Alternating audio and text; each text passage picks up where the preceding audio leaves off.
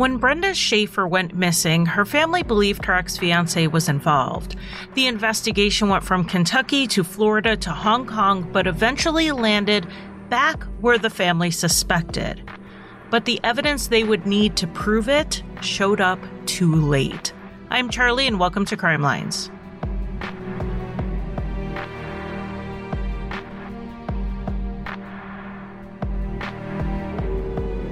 Welcome to this week's episode. Just a quick reminder I am going to be in Savannah very soon. September 25th, I will be at the Savannah Crime Expo. There are still tickets available. Please come, come say hi to me.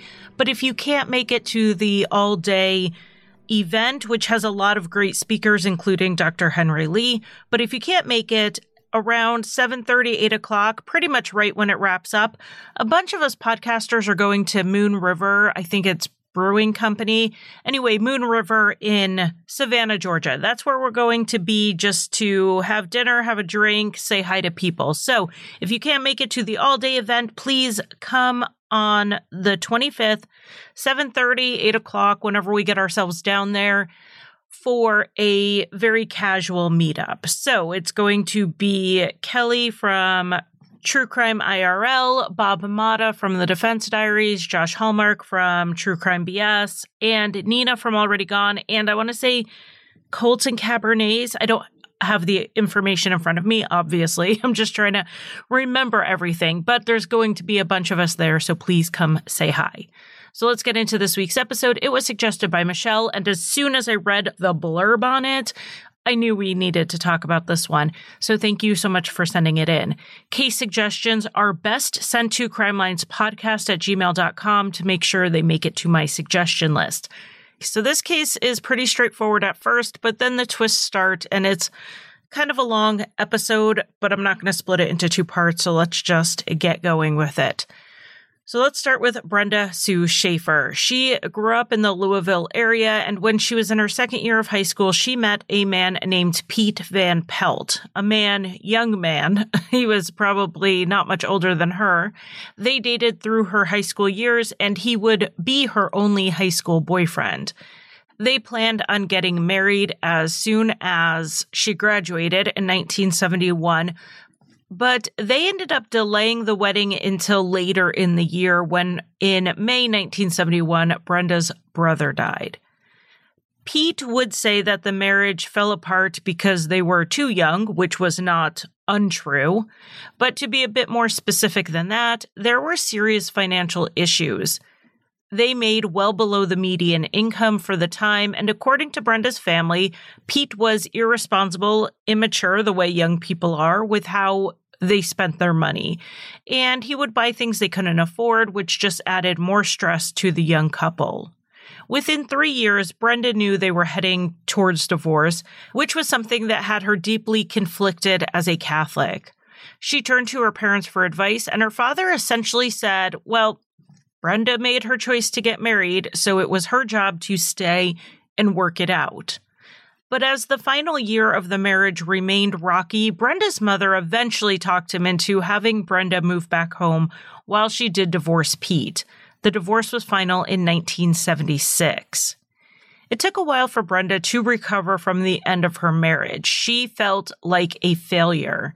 And she had wrapped up her self esteem with Pete and her relationship with him since she was 15 years old so the bottom really fell out for her when the marriage ended. But she picked herself back up, she bought a condo, and met a man named Jim Rush. Jim was a dentist. He was really successful in his job. He was all the things that her first husband was not. And he really loved Brenda. He wasn't shy about showing it. As someone who wrapped her self worth up in her relationships, this did build Brenda up a little bit. The two ended up staying together for eight years, and Jim wanted to get married. And Brenda wanted to marry him, except Jim drank more than Brenda was comfortable with. She couldn't see a life with someone who drank to excess, but she also didn't want to break things off because she did truly love him. Brenda also had another issue.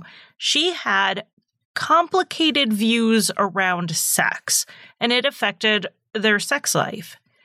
It was later discovered that Brenda had a hysterectomy at some point and had complained to friends about her cycles being painful. So, we're going to have a quick women's health lesson for those who need it. The same conditions that can cause severe menstrual cycle symptoms can also cause pain during sex. Fibroids, PCOS, and endometriosis are three conditions off the top of my head that do this. So it may not just be that Brenda had hangups about sex. Physical pain could have been compounding that. At the end of the relationship with Jim, after going back and forth about breaking up for a while, Jim was ready to confront the issues directly. He wrote Brenda a letter outlining the troubles in their relationship, which included their sexual problems. That letter and confronting the issues was too much for Brenda to take on, and they ended things once and for all. Brenda's best friend Joyce saw her heartbreak and knew what she needed to get over Jim. She needed to get back out in the dating world. And Joyce was dating a well to do older man who had friends who were also well to do, somewhat older men. So Joyce set Brenda up with her boyfriend's friend, Mel Ignatow. This was September 1986. Brenda was 34 and Mel was 48. The two couples did a double date together. They had dinner on Mel's boat. Mel was a divorced businessman. He had three kids. While he did have custody of his kids after the divorce, by this point they were older. His youngest child, a son, was a teenager. Mel said at one point that his relationship with Brenda progressed slowly at first, but he also said they were engaged in February 1987, five months after their first date. I am no relationship expert, but five months from blind date to engagement does not sound slow to me. What does sound slow to me was engagement to planning the wedding, which is something that actually never happened. Things absolutely slowed down after the proposal, with Brenda hesitating to set a wedding date. She did have a lot of other things going on in her life. Brenda worked full time and she helped care for her mother when she wasn't at work. Brenda even ended up moving back with her parents so she could help out more. Her mother, Essie, was recovering from a stroke on top of having heart problems, on top of having lupus. Brenda was devoted to her parents and to Essie in particular. Brenda was the youngest of six kids, and Essie absolutely babied her. And it wasn't just because Brenda was the youngest, but Brenda was born after her mother experienced a traumatic stillbirth. Not that any stillbirth is not traumatic, but this was a particularly difficult situation. And that added to the protectiveness Essie felt towards her new baby. That bond lasted well into Brenda's adult years. So when her mother needed a caretaker, Brenda was right there to help. So with a busy life, Mel and Brenda would see each other on the weekends only. It's honestly not even clear why she accepted Mel's marriage proposal because she did confide in her friends that she had doubts surrounding the relationship pretty much from the start. So, if I'm being blunt, to me, it sounds like Brenda was settling. She was done with dating. She was done with the single life. She wanted to settle down and have some stability. Mel treated her well, at first at least. He showed a genuine interest in her and what she had to say.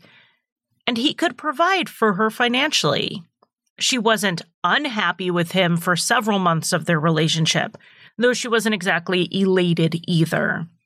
Like I said before, she was someone who wrapped a lot of her sense of self in her relationship, so you have to imagine that this was difficult on her. So, in spite of being engaged five months into the relationship, it didn't progress much after that. And Brenda began to see a different side to Mel, a side that tried to violate her boundaries and a side that grew more controlling. So let's fast forward to December 1987. They had been dating for about 15 months, and Mel decided to move to Florida. He wanted to get into the real estate market down there.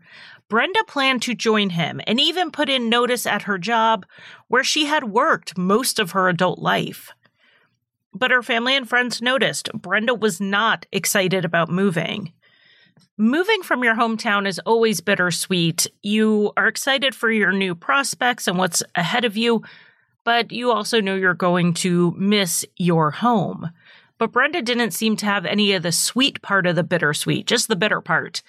She would tense up whenever the move was brought up, and it was pretty clear to everyone that she didn't want to go. In the end, Brenda never did move to Florida. Why exactly depends who you ask and when you ask them, it seems.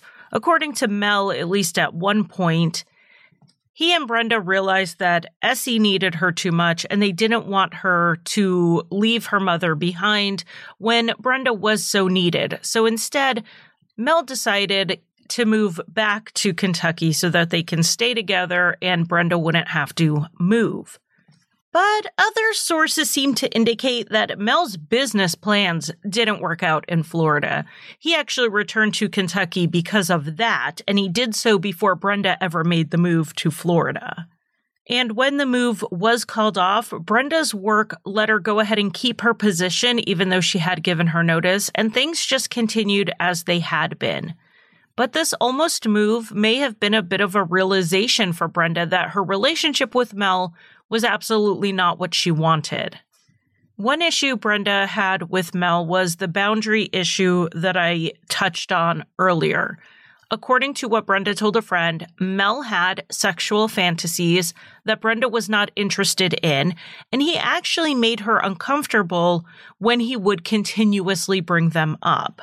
So I've mentioned that Brenda had some hangups about sex that she was working through in a previous relationship, things that had not been fully resolved. And also, she had physical issues. But I do want to be clear here. Just because someone does not want to do something, it doesn't mean it's automatically a hangup. It can be a boundary. Brenda could have hangups that she wanted to work through for sure, while still having boundaries that were going to be there, even if the shame, the insecurities, whatever was fueling her hangups, even if that was completely healed, she would still have boundaries. We all have boundaries. Her ex boyfriend Jim felt that Brenda's hangups were interfering with their intimacy. That is not the same thing as Mel trying to violate Brenda's boundaries by trying to pressure her into things like group sex, things she just did not want to do. And when Mel didn't respect Brenda's boundaries on this, it made her wonder how safe she was with him. There was another thing coworkers noticed with Mel, and that was the controlling aspect. He would call Brenda at work two or three times a day. And when Mel would be out of town on a business trip, he would draw up a schedule of when he would call Brenda while he was gone. And Brenda was expected to immediately pick up the phone and never miss a call. This schedule wasn't because Mel loved to talk to Brenda and wanted to make sure they didn't miss a chance to talk. It wasn't even to check up on her to make sure she was at work when she was supposed to be because Brenda was always at work when she was scheduled to be there. This act was control for the sake of control. It's, I told you to answer the phone at 11 and 2, and you will answer the phone at 11 and 2. It was about control, and Brenda did, in fact, answer the phone. Mel also started demanding more of Brenda's time. When they got engaged early on, Mel seemed okay with their weekends only dating life. But that gave way to him wanting her to spend all of her time with him. He yelled at her once for being too social with other people. As more people in Brenda's life were picking up on these controlling behaviors, they encouraged Brenda to break things off with Mel. And she did try a few times. Mel would generally blame Brenda for the issues in the relationship, and at her low points, Brenda believed him.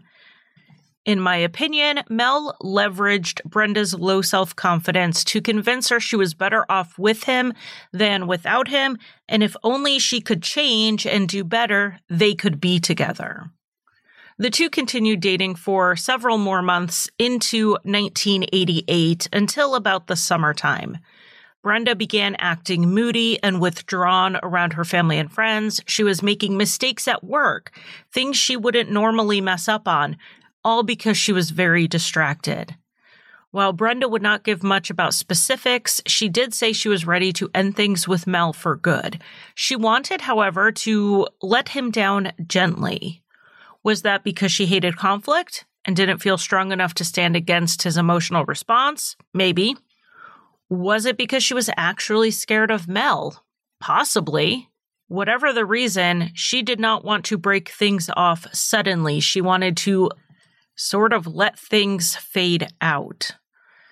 Towards late summer, Brenda was in contact with her ex, Jim Rush, and they were talking about getting back together.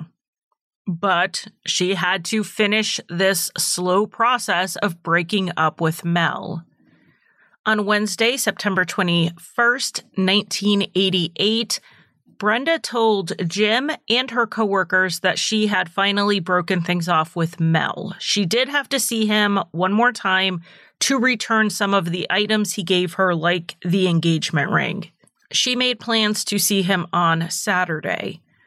The day before this, Mel called Brenda at work and she told him that she had said, do not call her anymore, and hung up on him. The next day, the Saturday, which was the 24th, Brenda left her parents' house to go to Mel's house. It was around 3 p.m. They were under the impression she would be back later in the evening after she returned the jewelry and said whatever final goodbye they had to say. Essie suggested to Brenda that instead she have Mel over to their house because he's not going to make a scene in front of the family and make it harder on Brenda but she said she would just go to his house. It was about 15 minutes away and be done with it. Essie and Brenda's father John stayed up waiting for her to return. At 3:30 in the morning, Essie called Mel's house looking for Brenda, and Mel said she actually left hours before, around 11:30. Less than a half hour later, Mel called back to see if Brenda had made it home yet. Essie said yes, she had. According to Essie, Mel didn't sound like he quite believed her and said something like, Are you sure? Essie said, Yep, and hung up. The truth was, Brenda had not made it home. After calling Mel and realizing Brenda wasn't there, Essie thought of where else she could be overnight. It seemed possible maybe even likely, that Brenda left Mel's house after breaking up with him and went straight to Jim's place, since they were in the process of reconciling. Not wanting to cause drama for Brenda with Mel, Essie basically was covering for her and lied about her being home. But Brenda wasn't home, and it turned out she wasn't with Jim either when they checked with him. So around 4 a.m., Brenda's father, John, called the police to report her missing.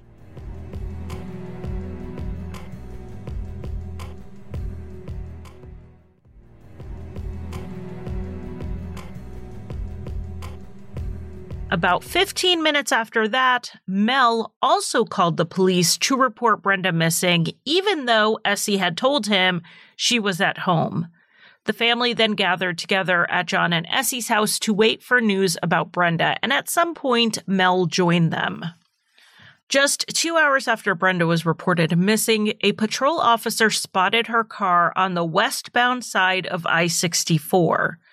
The car, a 1984 Buick Regal, had a flat tire. A closer inspection of the tire showed that there was a nail in it. There were also signs of a robbery. A rear window had been broken and the radio was gone.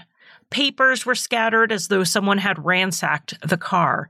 And someone tried to remove the speakers and also tried to pry the trunk open. Where the car was found was on the way Brenda would have driven from Mel's home to her home, that 15 minute drive. Mel told the family and the police that she had left his place at 11:30 and the car did appear to have been on the side of the highway for a while. There was dew on it and the engine was cold.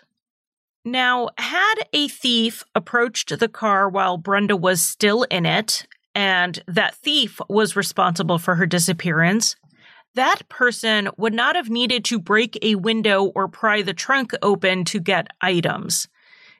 It actually looked like the break in of the car happened after the car was abandoned on the side of the highway. It was not part of whatever caused Brenda's disappearance. There was some blood in the back of the car and outside of the car, so it looked possible that Brenda had a flat tire, she pulled over, and someone had abducted her from the scene, possibly pulling over under the guise of helping. But Brenda's family did not think this. They were back home already side eyeing Mel that entire morning after he had shown up at their house. Mel carried on sobbing all morning, and he was told repeatedly he needed to calm down and have some hope. It had only been a few hours. Mel told everyone that he just knew Brenda was dead and he just kept loudly weeping. Eventually, the family told him to knock it off because all he was doing was making Brenda's mother more and more upset. After watching this production, two people at the house, Brenda's brother and his girlfriend, spoke to each other quietly and decided they were going to go to the police department away from the rest of the family and away from Mel to tell the police all they knew about Mel and his relationship with Brenda. The brother's girlfriend, her name was Linda. She was a very good friend of Brenda's, so Brenda confided quite a bit in her. Linda told the police that Mel had been abusive and she gave some specific examples. One story she told happened when Brenda and Mel were on vacation not too long before the breakup.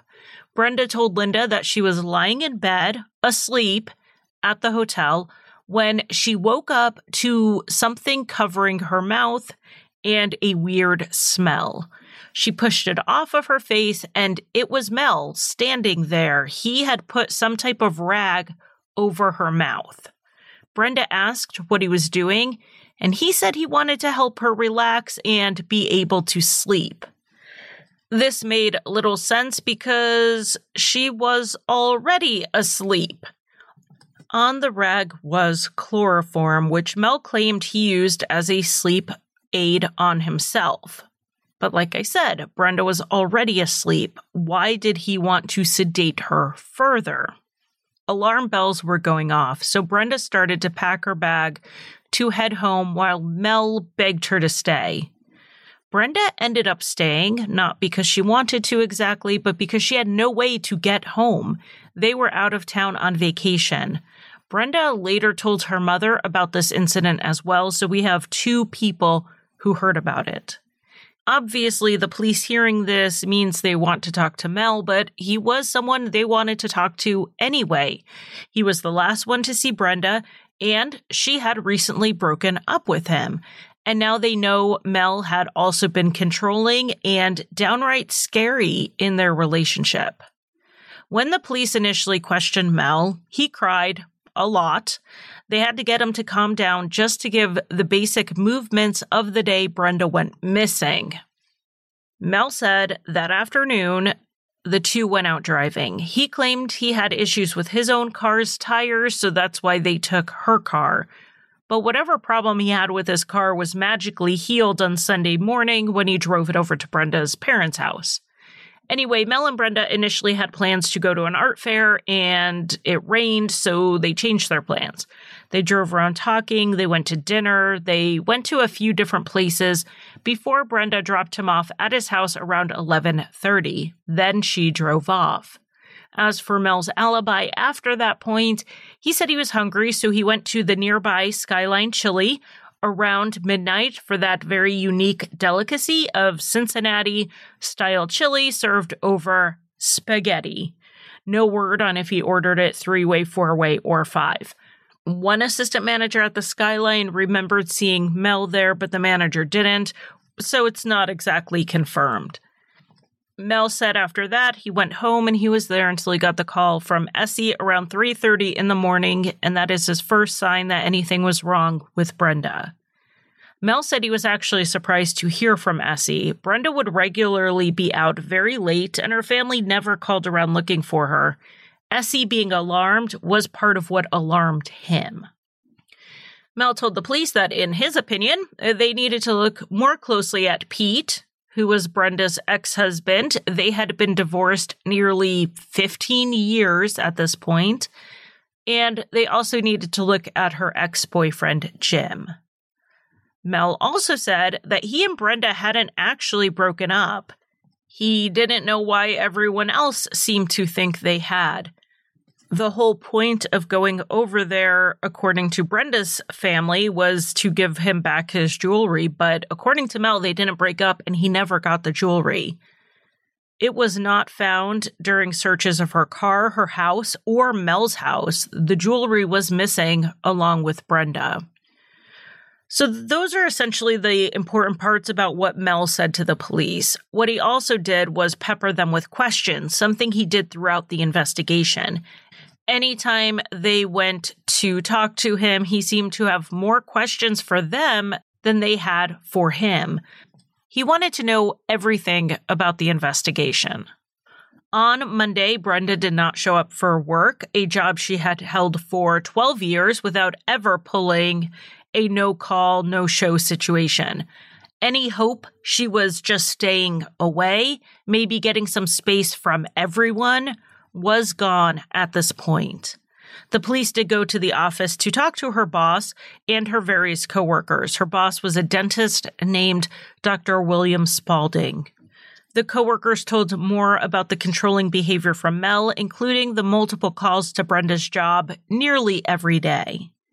They also heard another disturbing story that, with the vacation story, really seems like a pattern was forming. Brenda told a coworker that one night Mel gave her some pills to take. The pills completely knocked her out, and when she woke up hours later, she was completely nude and had no idea what had happened. It's not clear in the timeline if this happened before or after he put the chloroform to her face on vacation. The investigators then talked to Joyce, Brenda's friend who introduced her to Mel. Her information was not much different than what they had already heard, but Joyce suggested they talk to a woman named Mary Ann Shore. Mel had first met Mary Ann when he hired her for childcare. He had gotten custody of his kids in his divorce, and Mary Ann would watch them while he worked. Frankly, his kids did not like her. She wouldn't really care for them very well, but would manipulate them into telling Mel differently. Mary Ann was interested in dating Mel, which the two eventually ended up doing. They split in 1984, according to Mary Ann, because she realized that Mel was never going to marry her. But they did continue sleeping together.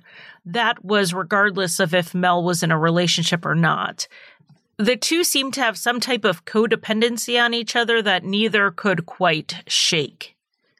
Joyce thought Mary Ann might have some insight into things with Mel. But when she talked to the police, Mary Ann said she actually hadn't even seen Mel in the six months leading up to Brenda's disappearance. She also said she didn't know Mel to be possessive, abusive, or violent in a relationship. That would be quite remarkable because when investigators talked to other people Mel had relationships with, like his ex wife, they heard more about abusive behavior. So Mel was abusive in his relationships immediately before and immediately after his relationship with Mary Ann, but he was an angel to her and her alone. No one was buying Mary Ann's story. For investigators, though, it was more than her insistence Mel was a great guy when everyone else said he wasn't. It was her overall demeanor when they spoke to her. I know that's subjective, but the investigators got the impression that Mary Ann was hiding something, and that made them focus on her more. Not that this was the only interview they were focusing on. They did a lot of interviews in the early days. Family, friends, coworkers, Mel, Mary Ann, the Skyline Chili manager. Everyone was interviewed, but no one knew where Brenda was or what happened to her. The search of the area where her car was found in the Ohio River didn't give any more evidence of where Brenda went. The nail on her car tire stood out to the investigators when they looked at it closely because it didn't show any signs of contact with the road.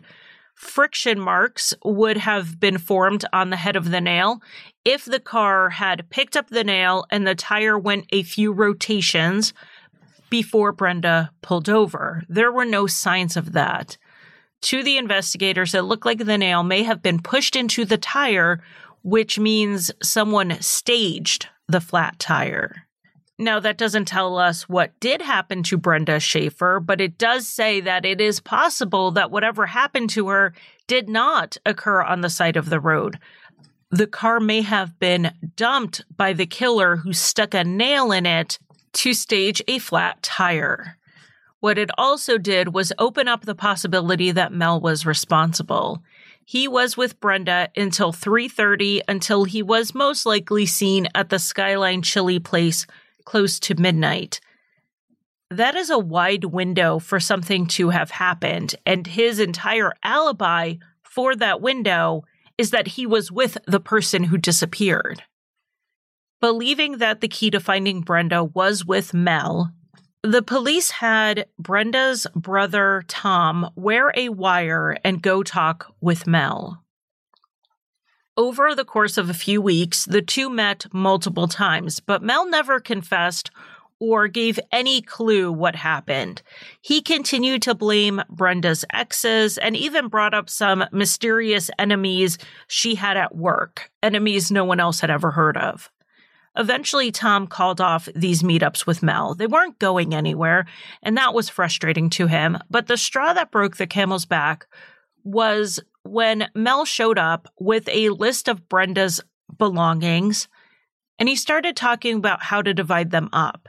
And then he said if the jewelry he had given Brenda was ever found, he wanted it back. He even made some noise about making an insurance claim for the jewelry. Tom thought Mel was responsible for whatever happened to his sister, and this was just too much. He was done humoring Mel in the hopes of getting some type of information. In mid October, while Tom was still doing these meetings with Mel and Brenda had been missing for about a month, a press conference was held. Tom spoke and brought up that this was actually the second major tragedy the family had experienced. I mentioned before that Brenda postponed her wedding due to her brother's death. This was her brother John, and he was shot and killed in the line of duty. It was about 10 p.m. in Louisville on May 2nd, 1971, when John Schaefer and his partner Wilbur Hayes attempted to arrest two men for a theft at a roofing company. One of the men pulled a gun and fired. Both John and his partner Wilbur were shot and killed. John had only been with the police department for 18 months. The two men, brothers William and Narvel Tinsley, were arrested. They both got death sentences, but those were commuted to life in prison when the Supreme Court put a moratorium on the death penalty. Then, on September 16th, 1988, just eight days before Brenda went missing, the Tinsleys were paroled after 17 years in prison. William was released into the community. Narvel was also paroled, but he was looking to relocate to another state, so he was in some type of transitional housing. Brenda went missing just over a week after her brother's killers were released from prison. This seemed like too shocking of a coincidence and the Tinsley brothers had to be investigated. They were cleared from involvement, and the timing really was a coincidence. More than a coincidence, it was an awful one two punch for the Schaefer family. Like with the Tinsleys, the investigators kept hitting dead ends with every person of interest they looked into, with the exception of Mel Ignatow. They followed leads in Miami and Hong Kong after tips came in saying that Mel was involved in drug dealing in Florida. He was involved in sex crimes in Southeast Asia. But all of these leads didn't pan out either. Mel had his own idea of how he could help the authorities find Brenda. He asked the family if he could have access to her bedroom. He thought if he went in there, he could pick up psychic vibrations that would let him know where she was. The family told the FBI about this request and they said, yeah, let him do that. But let us hook up some cameras first. They were going to watch him. They thought maybe Mel was trying to return or plant some items, maybe even the missing jewelry or her purse. Those items had not been found at Mel's house, which did give some support to his claim that Brenda left his house alive and well. Perhaps they were stolen from the car by the same person who took the radio. But what if those items were found in Brenda's room all of the sudden? Then it would change the timeline completely. It would look like she made it home from Mel's house which would prove he didn't do anything. So Mel was given access to the bedroom and he did pretty much nothing. He just hung out in there for a while. I guess he picked up on some vibrations. Or maybe it's possible he was going to plant some evidence or look for something in the room, but it occurred to him that he was probably being monitored. So, yet another promising lead that didn't go anywhere. I can only imagine how frustrating cases like this are. The answer seems to be right in front of you, but you can't prove it. One person in Brenda's life decided to try to spark some movement in the case and prove what he believed. In March of 1989, six months after Brenda's disappearance, Mel went to the police with a threatening letter he had received. The letter demanded that he give the information on where Brenda's body was, or a gang of Cubans would execute him. It was signed a family friend returning a favor. The postmark was from Miami, but the investigators knew immediately who had sent it. It was Dr. William Spalding, Brenda's boss. He had previously told the police that he wanted to send a letter just like this, and scare Mel into giving up the location of Brenda's body. The detectives told him they appreciated his enthusiasm, but let's not do something like that. Dr. Spalding said, okay, and then he did it anyway. He had sent the letter to a friend in Miami to then mail it to Mel. The police basically told Mel to just ignore the letter and move on. They didn't want to charge someone who clearly did this out of emotional desperation. Dr. Spalding was a 60 something year old dentist in Kentucky. He didn't have connections to Miami based gangs. This was an empty threat. But Mel was incensed that they were not going to charge Dr. Spalding for threatening him. So he went and took out a warrant on his own. This case did go to trial, and the trial made it clear that Mel Ignatow was the prime and only suspect in Brenda's disappearance.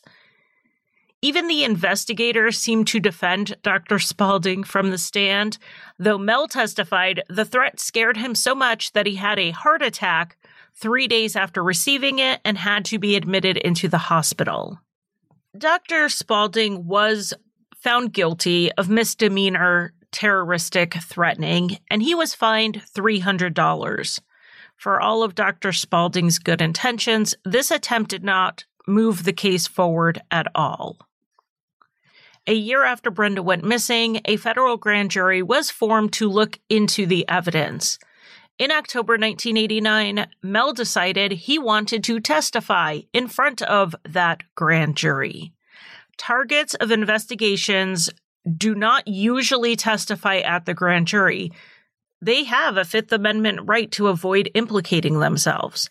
But Mel said he saw this as a chance to clear his name after the media had pretty much tried and convicted him already.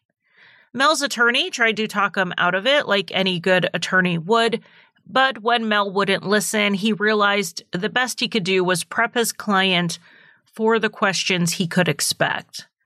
On October 16, 1989, Mel testified for four hours. Grand jury testimony is sealed, but we do know some of what Mel said because it would come up in another case, and we are going to get to that later. Here are the important things he testified to. Mel was asked about the chloroform incident that Brenda told her mother and her friend about. Mel's response was basically that it happened, but it had been taken out of context. According to Mel, there's some kind of context to explain putting a rag of chloroform on someone's face. Mel said he did give Brenda a tissue with chloroform on it, he used chloroform himself at night when his nose would get stuffy from allergies, and if Brenda had a similar issue or trouble sleeping, he would also give it to her if needed. He was asked if he ever put the tissue on Brenda's face himself versus handing it to her and letting her do it, and Mel said no, they used the cloths individually on themselves, but then he followed it up with, but I mean, you know how you'll get playful sometimes. So his context for putting a rag of chloroform on Brenda's face was that he was being playful. That's his defense. Mel was visibly uncomfortable when the conversation was talking about the chloroform, and he regained his composure when they moved on from it. But that squirming was about all Mel did. He answered the rest of the questions without getting the least bit flustered, and he confessed to absolutely nothing. He was asked about his relationship with Mary Ann Shore, his ex girlfriend, and specifically if he had any type of relationship with her after Brenda's disappearance. He said he did, but it wasn't until months afterwards and it didn't last long. He said Mary Ann and Brenda had never met and the relationships did not overlap. He denied ever hurting Brenda or being involved in her disappearance. Mary Ann was also called to testify. Mel had said that Mary Ann and Brenda had never met, but Mary Ann testified that she had actually met Brenda once. Later in her testimony, Mary Ann was asked something about Brenda's appearance, and Mary Ann tried to get clarification on what they meant by asking, You mean the last time I saw her? So if Mary Ann had only seen Brenda one time, why would she need clarification to see if they meant the last time she saw Brenda or some other time? The first and last time would have been the same if she had only met her once. The contradiction was immediately pointed out to Mary Ann, and reportedly she refused to answer any more questions and left the grand jury room. I think the word used in the reporting is she fled the grand jury room. Though the grand jury ultimately did not come back with an indictment at that time, the investigators got what they needed out of the testimony. They had caught Mary Ann in a lie, and they knew there was more she hadn't said yet. So they began investigating her more closely, learning from people around her that she was obsessed with Mel. Their relationship did overlap with the time he was seeing Brenda and when he was seeing other people too. Witnesses said Mary Ann would do anything for Mel's attention, and he would use that to manipulate her over the years. The investigators also kept talking to Mary Ann whenever they had a reason to question her, and they even had her consent to a polygraph, which she reportedly failed. They hoped with enough pressure, Mary Ann would come clean and they were able to apply even more pressure to Mary Ann in January 1990. This was about 16 months after the disappearance and three months after Mary Ann's disastrous grand jury testimony. Mary Ann was arrested for passing bad checks. Already starting to buckle under the attention surrounding Brenda's case and now facing jail time for those checks, Mary Ann said, she was ready to talk, but only with her attorney present. She was willing to tell the investigators everything she knew, but there was going to be a deal attached. We'll get to the deal in a minute. Let's cover what Mary Ann said happened to Brenda Schaefer. Mary Ann confessed that she did have some involvement. She had been recruited in this by Mel. He was the cause of Brenda's disappearance, and he had planned it in advance. He told Mary Ann that he needed her help to put Brenda through some sort of sex therapy to get over her sexual hangups. He then gave Mary Ann a list of things she needed to get for him, which included rope and duct tape. On the Saturday, Brenda showed up at Mel's house to return the jewelry. Mel had some sort of ruse to get her to go with him to Mary Ann's house. Once at Mary Ann's house, Brenda sat on the couch, but she soon realized things were not okay and she was not safe. She got up to leave and was forced back down. Mel then tied Brenda to the coffee table and he raped her. He physically abused her with Mary Ann right there. He then forced Brenda into Mary Ann's bedroom. He told Mary Ann to leave the room, which she did. When Mel came out of the bedroom sometime later, he told Mary Ann that Brenda was dead. He had killed her with chloroform. The two then wrapped Brenda's body in a garbage bag and buried her in a hole in Mary Ann's backyard. It was a hole that Mel had dug up to two weeks prior to the murder. That's how planned this was. Mel had dug a grave weeks before. Days before, Mary Ann said they scream tested her house. Mel stood outside while Mary Ann screamed on the top of her lungs inside.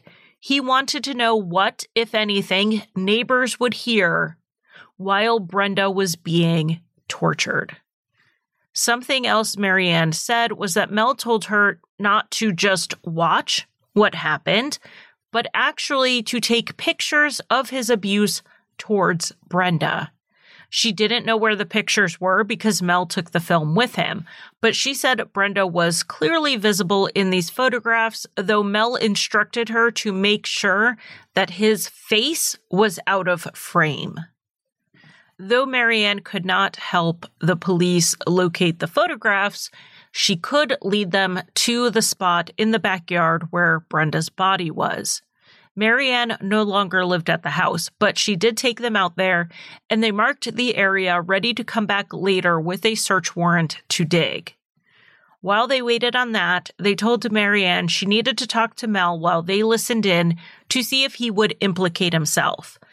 Mary Ann didn't have much of a choice here because she had just confessed to a number of crimes herself even though she denied she knew Brenda was going to be murdered and she wasn't in the room when it happened, she definitely participated in everything right up to the murder and then everything right after.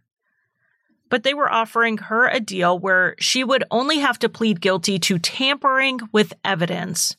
The conditions were that she had to cooperate fully, which included leading them to Brenda's body, trying to get Mel to implicate himself on tape, and if it came to it, testifying against Mel in court.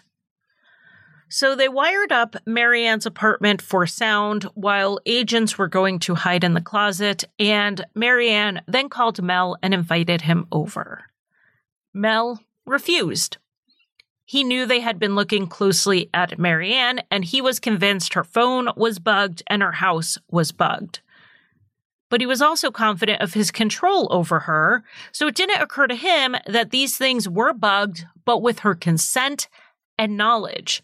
So he agreed to meet up with Mary Ann in a parking lot of an ice cream shop to talk. The authorities had to quickly refocus their surveillance and get Mary Ann to wear the wire, which was definitely riskier for Mary Ann. It can also lead to a less clear recording, particularly in the early 1990s. They were definitely not going to get as crisp and clear of a confession from Mel when the microphone was hidden under someone's clothing. But this is what they could do, so they did it. Mary Ann drove to the parking lot, got out of her car, and then sat in Mel's car while they talked. The plan was to get Mel to make references, specific ones, to Brenda's murder. But Mel, knowing he was the prime suspect, kept skating along the edge. Mary Ann told him that she was worried because the property she lived on had been sold to new owners and she was afraid they would dig. Mel told her not to get rattled and that place we dug is not shallow. Mary Ann said she was asked to take a polygraph and her lawyer told her she should go ahead and take it, and Mel told her not to, and that she needed to stop cooperating with the authorities. He encouraged her on what she should say and should not say. But in that 13 minute conversation, Mel never mentioned Brenda. He basically just told Mary Ann to relax and he would handle it if push came to shove, but he was not worried. This recording was a complete disappointment. Not only did Mel not really incriminate himself that much, the microphone was muffled. So even the most incriminating things he said, like referencing a place they dug not being shallow, that wasn't 100% clear what he said and he certainly didn't confess to why he dug any place in her yard. The investigators had hoped that Mel would say something wildly incriminating and they could swoop in and arrest him on the spot, but now, with him not doing that, they needed more evidence. They let Mel leave and everyone reconvened at Mary Ann's apartment. She ended up going into even more detail on what happened with Brenda and showed the police the bed in her apartment it was the same one she said Mel killed Brenda on.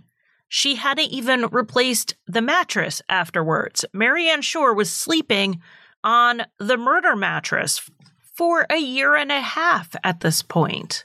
But there wasn't a lot of evidence on it.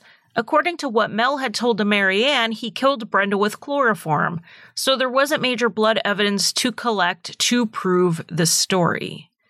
Without the confession on tape or forensic evidence, they needed Brenda's body before they could arrest Mel. As soon as the search warrant was in hand, around 10 p.m., they drove out to the property to dig. Because it was dark, they had to bring in lights. They weren't too worried about tipping people off because Mary Ann told them exactly where to dig, so it probably wouldn't take long. Except they dug where she told them to dig, and there was no body. Mary Ann was either lying or she just misremembered the exact spot. The investigators did not think she was lying. They were confident Brenda was back there, but they would have to wait to find her until the following day when they could get a cadaver dog to the property. So now they were worried about tipping Mel off. If he heard about this digging or drove by and saw it himself, he might go on the run. So they took a leap of faith that Brenda's body was on that property and would be found soon. At 2 a.m., an arrest warrant for Mel Ignatow was issued. At 2:30, he was in handcuffs and being led away from his apartment. The next day, they returned to the property with the cadaver dog, a German shepherd named Bingo. Their trust in Mary Ann paid off. Bingo quickly found the spot, and 36 year old Brenda Schaefer's body was found just as Mary Ann had described it, tied up in a garbage bag in the backyard. The autopsy on Brenda's remains did not reveal much. Decomposition had taken most of the physical evidence with it, including the cause of death. The official ruling was death by homicide of non determined means. They had pretty much no forensic evidence tying Mel to the murder. They didn't have a confession. Brenda's body wasn't even found on Mel's property, but rather someone else's. What they had was Mary Ann Shore's word that it was Mel who killed Brenda. They wanted more than that. Detailed searches of every property Mel so much as looked at were done in the hopes of finding the photographs Mary Ann described. That would be the slam dunk evidence. Though Mary Ann was known for being a less than honest person overall, the investigators really did believe her that those photographs existed. Why else would she mention them? Their existence certainly didn't help her in any way. They showed she was involved in what happened and not just a shrinking violet in the corner. These photographs could persuade a judge to give her the maximum sentence allowed in the plea deal. Mary Ann really had no reason to lie about the existence of this film, but the police could never find it. Even so, the case was going ahead. Mel was charged with murder, kidnapping, sodomy, sexual abuse, robbery, and tampering with evidence. Mary Ann Shore was indicted just on that charge of tampering with evidence in line with the deal she made. The case had so much publicity before and after Mel's arrest that there was a motion to move the trial, which is not uncommon. Every pretrial motion has the potential to delay the actual trial. However, things ended up becoming more delayed than normal when Mary Ann developed Bell's palsy, a condition that causes partial facial paralysis. Mary Ann showed up in court for one of these many pretrial hearings that she needed to be at, but her speech was unintelligible during her testimony. She did have a doctor's note confirming the condition, though there were some questions about if Bell's palsy could cause such a severe speech issue or if Mary Ann was malingering. Regardless, the pretrial hearings were delayed because Mary Ann's speech, whether she was faking it or not, could not be understood. And in these delays from arrest to trial, Brenda's parents both died. Her mother died in July 1990 and her father in February 1991. It wasn't until May 1991 that Mary Ann's condition had cleared up enough for her to participate in the pretrial hearings and everything started to move forward again. Mel's trial was moved to a different county and began in December 1991. Days before it started, Mary Ann pleaded guilty to tampering with evidence, but they delayed sentencing until after Mel's trial so that she could testify. The state was in a bit of a situation with Mary Ann Shore's testimony. She was the star witness. She tied the case together. But she was also someone who admitted to participating in some of the abuse against Brenda. She was someone with an arrest record that included fraud charges, and fraud at the core is deception. They had to sell Mary Ann somehow as less culpable than she actually was and more credible than the evidence supported.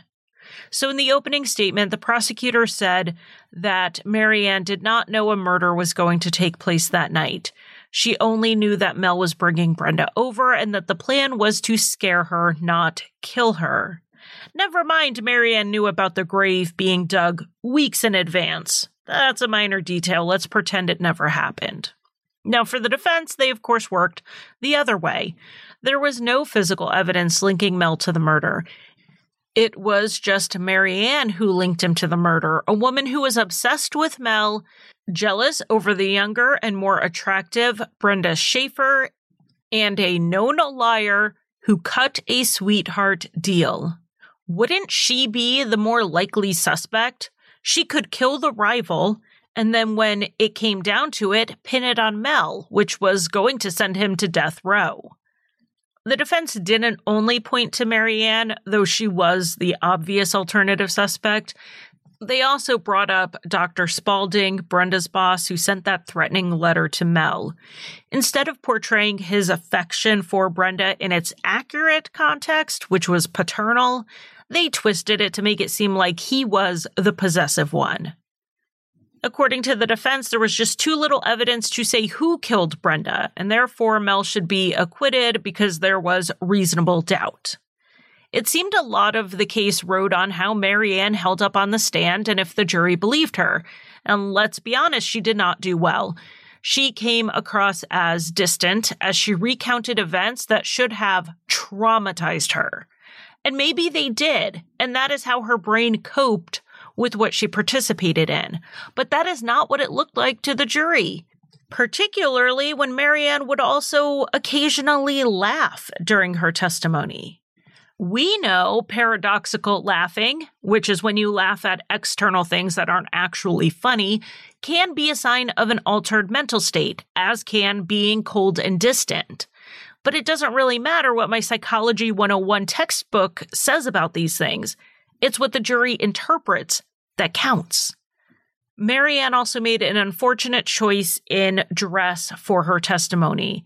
These things should not be a big deal, but in this instance, Mary Ann wore a miniskirt. Not that that is a huge deal, except the witness stand was up a little bit higher than the rest of the courtroom. So when she's sitting in an elevated position, she showed more than she intended. So, in addition to coming off as cold and detached, she also came across as inappropriate. Another issue the state had with this case was that the judge excluded a bunch of testimony about Brenda and Mel's relationship. The pattern of control and abuse led to the motive. Mel would rather kill Brenda than let her break up with him. But most of the witnesses hadn't actually witnessed anything. They only heard Brenda's side of what happened. This was not firsthand information. This type of testimony is sometimes allowed to be presented in court.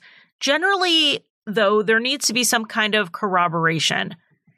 It is at the discretion of the judge, as is much of what is allowed in court. That's actually the judge's job.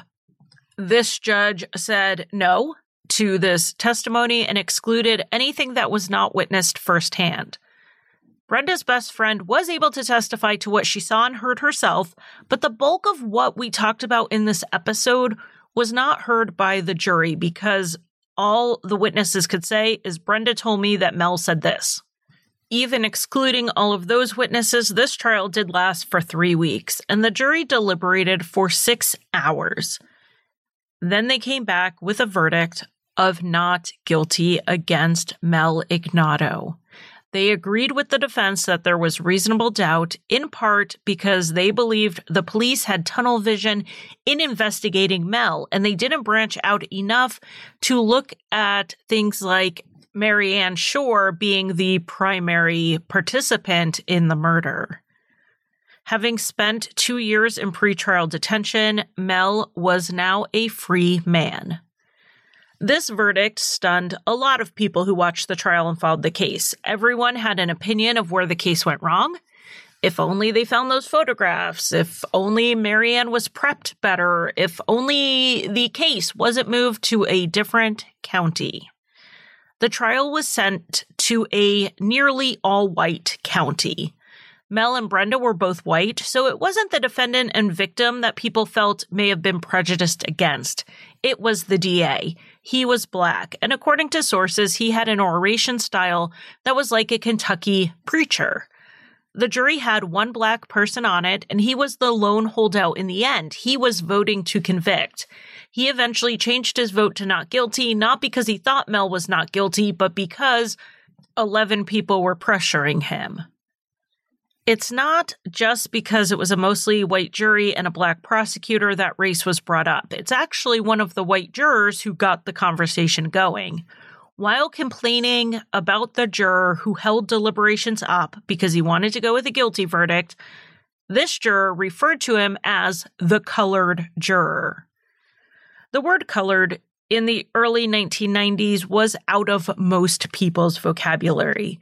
But if this juror was older and he was living in a small county that was still segregated, geographically at least, it may have been a word that was still accepted by his peers. I'm not saying acceptable, just that they accepted it and it was never corrected, so he continued to use that word. But even if we give an allowance for language, the juror brought up the man's race for seemingly no reason. It shouldn't have mattered if the juror who held things up was black or white, unless it did matter, unless race was a factor, possibly an unconscious bias on the part of at least one juror. Did that bias influence the outcome of the trial? It's a question that has been asked in pretty much every write up on this case, but we have no answer because most of the jurors have not spoken on this case. Among those disappointed in this verdict was the trial judge. He was so convinced of Mel's guilt, he wrote a letter to the family to apologize for the verdict. He said justice would be done in this world or the next. And the authorities decided they would like to see justice done in this world. I don't know if you've spotted how many similarities there are between this case and the episode on Fred Tokars from a few weeks ago. We're talking about abusive, controlling men with partners who were trying to end the relationship. Even the people who eventually rolled over on Fred and Mel had been brought in for the same charge, passing bad checks. So here's another similarity the federal government tried to get Mel on something related to the crime so they could charge him, even though he had been acquitted in state court. We talked about dual sovereignty and it being the exception to double jeopardy in the Tokars episode. So go listen to that if you haven't yet. But it actually didn't apply here the murder of Brenda Schaefer was not federal jurisdiction. She had not been taken over state lines. She wasn't killed to cover up for a different federal crime. She wasn't killed on a reservation. None of the things that would typically make a case federal apply here. But what Mel did do was he testified in front of that federal grand jury. Shortly after the acquittal in state court, Mel was charged with federal perjury for three instances of lying to the grand jury, which included the testimony about how Brenda and Mary Ann had never met. Mel pleaded not guilty to these perjury charges and he was released on bond. A month after this, Mary Ann Shore was sentenced to five years in prison. So Mary Ann testified against Mel and she went to prison while Mel went home. But life outside of jail was not easy for him. Mel had lost everything financially. He had to sell his house and pretty much everything in it to cover his defense attorney fees. He had spent two years in pretrial detention, which meant he earned no money to recover anything he lost. Mel ended up having to move in with his adult son. The people who had bought Mel's house decided to fix it up, which included tearing out and replacing the carpet. The company showed up on Thursday, October 1st, 1992, to pull out the old carpet. It was a week before Mel's perjury trial was to begin. When they lifted one of the corners, they saw that there was an air vent that had been completely covered by the carpet so that it wasn't visible until the carpet got torn up. Inside the vent was a plastic Ziploc bag, and inside of that bag were three rolls of film, undeveloped, a ring, a necklace, and a tennis bracelet. The worker ripping up the carpet showed the items to the owner, who immediately notified the police. They were aware of who owned the house before them. The jewelry matched what Brenda had with her the day she was going to meet Mel. And the investigators were sure what that film was. They had been told by FBI profilers that what Mary Ann Shore described was the work of a sexual sadist if she was telling the truth about the photographs, they still existed somewhere. Mel would not have destroyed them. And here was the film found alongside Brenda's jewelry. Before they even developed the film, they went and arrested Mel. And when they did develop the pictures, they found exactly what Mary Ann had described over 100 vile and disgusting photographs of the abuse and torture of Brenda Schaefer. Also, just like Mary Ann said, the man in the photograph was only visible from the chest down. Arms, legs, even genitalia could be seen, but not his face.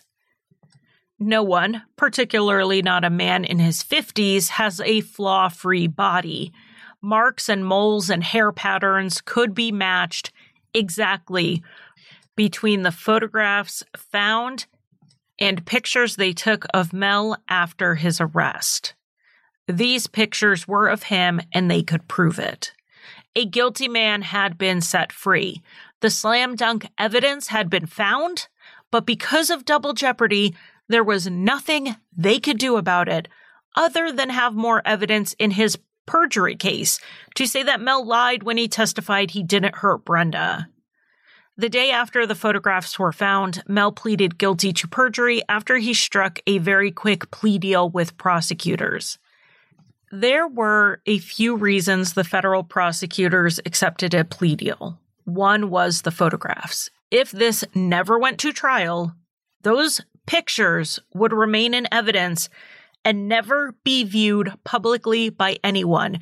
They would never have to be turned over to Mel's legal team during discovery. There was no chance Mel Ignatow would get to view his trophies, and no chance the family would have to know they were presented publicly to a jury. Another factor was a condition they gave Mel. He had to confess not just to the perjury, but also to the murder. He had to stand up in court and go on record admitting he was guilty. In exchange for this, Mel would be given an 8 to 10 year prison sentence. Mel's admission in court was reported as Mel taking responsibility for what he did. But from where I stand, taking responsibility when you get something out of it, like a reduced prison sentence, isn't the same as taking actual responsibility.